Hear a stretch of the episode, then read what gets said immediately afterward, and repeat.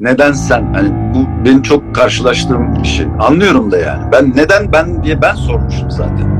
Hala da soruyorum. Ama bazı şeyler hayatta bizim takdirimizde değil.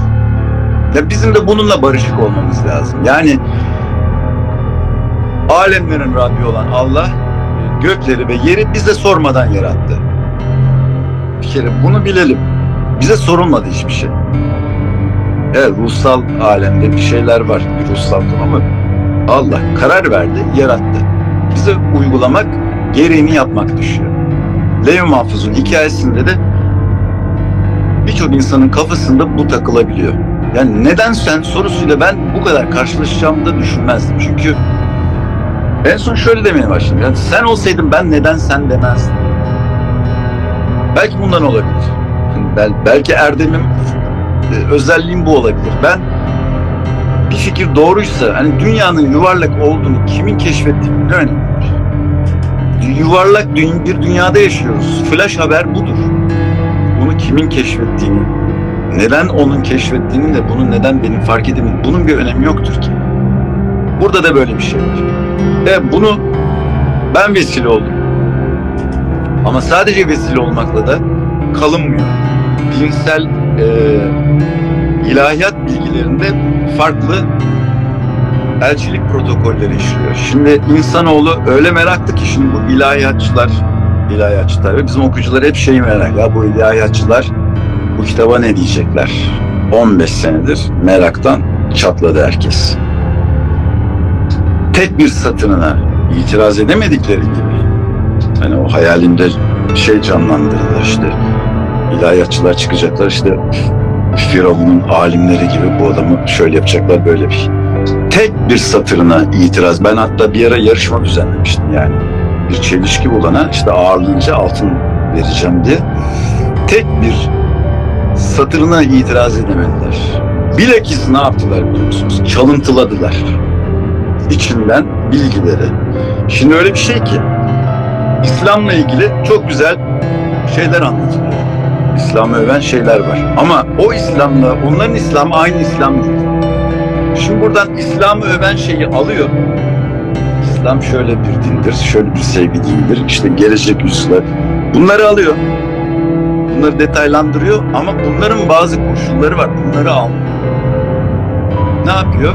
Hakikati kendi çıkarları için, kendini parlatmak için kullanıyor. Ve buralarda bunun farkında değiller. Çünkü Allah inançları yok. Ben bunların Allah'a inanmadım ispatlayabilir noktaya geldim. Allah'a inan, inanan bir insan bir ahiret gününden korkar. Bu dünya umurunda olmaz.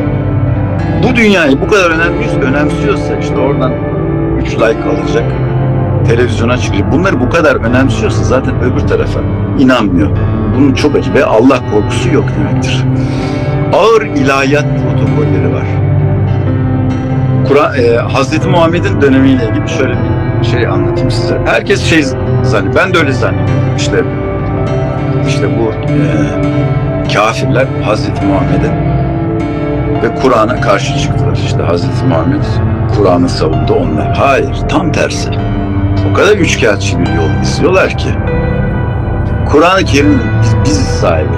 Sen o kitabı bize bırak diyorlar. Bundan güzel yani bir Kur'an-ı Kerim'e kim karşı çıkabilir Allah aşkına? Kim mücadele edebilir Kur'an'ın aleyhine? Yani bir dinlediğiniz zaman oturduğun ya anlamasan bile yani bu kadar anlama, anlaşılmadığı halde bir buçuk milyara yakın Müslüman var düşünün. Bir de anlaşılsa neler olacak kim bilir.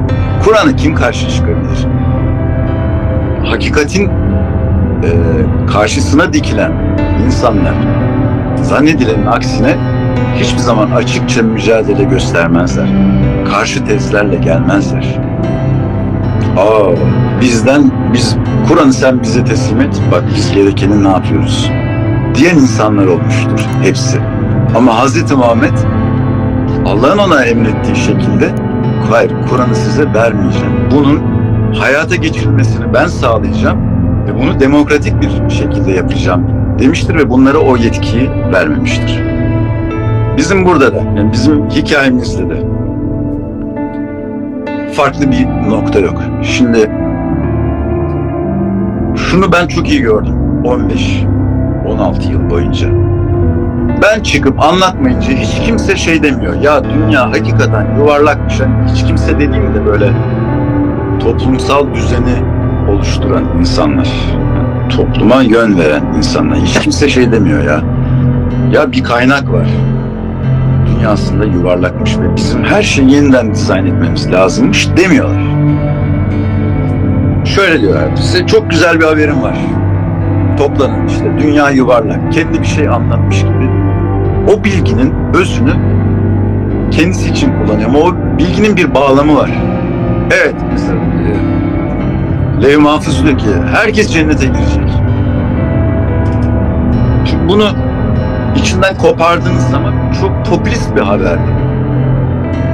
Çok güzel taraftar bulursunuz. Acayip.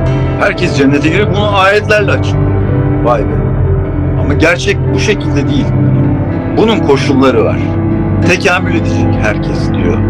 Ama bu kısmını aldığınız zaman bir popülizm yaratıyorsunuz. 15 yıl boyunca dünyanın zannedildiği gibi piramit biçiminde olmadığı, yuvarlak olduğu ilahiyat alanında tarihte hiç kimsenin açıklamadığı bir şekilde yazıldı. Türkçe ana dilinde yazıldı. Ortaya kondu ve ben on, ben ilk defa canlı yayına çıkıyorum. 2006'da çıktı bu kitap. Bakın 16 yılın ardından. Bu bir deney. Rabbimin emrettiği bir deney. Şimdi bunu ortaya koyduğunuz zaman ne oluyor bir izleyeceğiz. Bunun içinde hakikat var. Bütün dinlerin yeniden yazılması gerekiyor.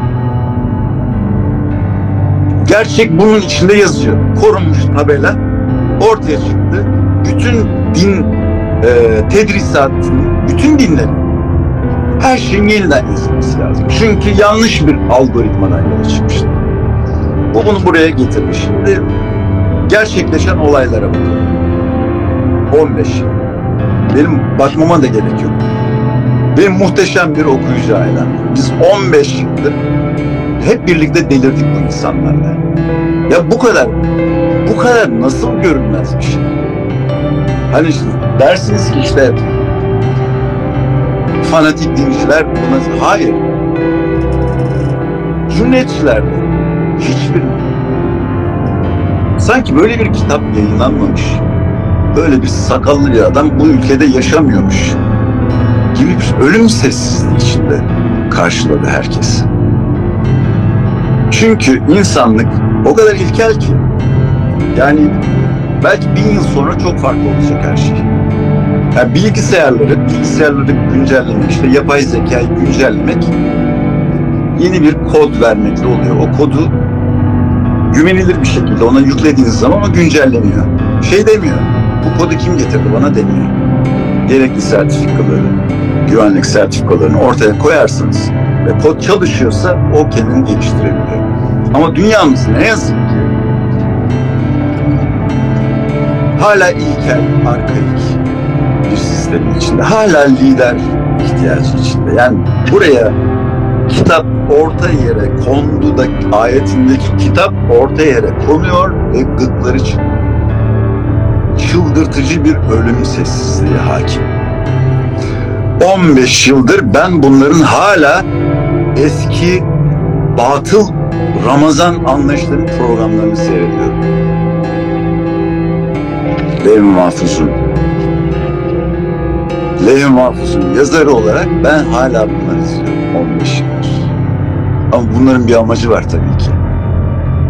Hiç kimse şey bir, bir duydum duymadım. Yani 15 yıl 15 yıl bana öyle davalar açtılar ki bunu kamuoyuna bile yansıtmadılar. Çünkü meşhur olurum diye. Kitap duyulur diye.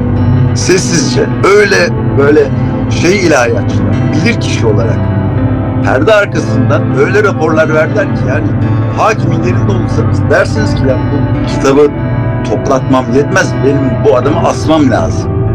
O kadar havalı havalı ilahiyatçılar. Hep böyle perde arkasında bilir kişi raporları verdiler. Asılsın. Ama kendi perdenin önüne geldiğiniz zaman yokmuş gibi davranıyorlar. Neden? Allah inançları yok. Çünkü zannediyor ki o görmezse O konuşmazsa bu tehlike geçer. Eski sistem devam eder.